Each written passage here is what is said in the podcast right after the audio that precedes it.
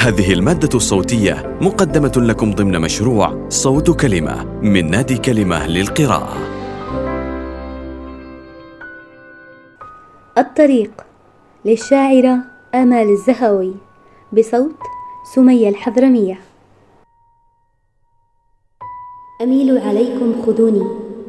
أشير إليكم خرجت. أنا بنت هذه العواصف تستقطب الصورة الخالدة. ففيها ولدت وفيها نموت وفيها كبرت. ودرت بمنتصفي بذرة واحدة. وفيها بعدت عن الجرف حتى استدرت. أشير إليكم خرجت. أنا أخرج الآن من جسدي. فهل تدركون الذي خرج الأمس من جسد الماء؟ لؤلؤة من محار. نقيا كبلورة في المساء. أبيا وحيدا فلا الأرض فيه استطالت. ولا هو فيها استطال.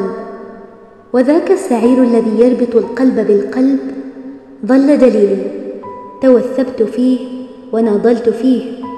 فهزوه هزوه حتى التذكر. كي يتقد الجمر بالحب ويشتعل الدم في الوطن العربي. على الدرب كنا يدين تهبان من جسد واحد. وفي الأفق كنا جناحين في طائر واحد. بريق العيون دليلي تذكرت أن طريقي مقارعة الصمت بالصوت والموت بالبعث ورسم نجوم الثريا على الدرب. أنا هاجس النور في الظلمات. تذكرت لم تستكن الريح بجسمي ولم أستكن بها. طريق التوثب. أنا بنت هذه العواصف أدمنت كل العذابات. أم أنها أدمنتني؟ وتشرين ينصب شوكته في العيون.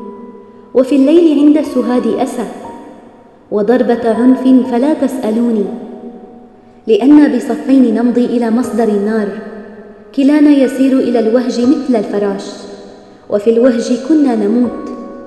احترقت احترقنا جناحين في جسد واحد فإن الذي كان تاريخنا وإن الذي كان تاريخه أمل البائسين يشد المحيطين للنهر.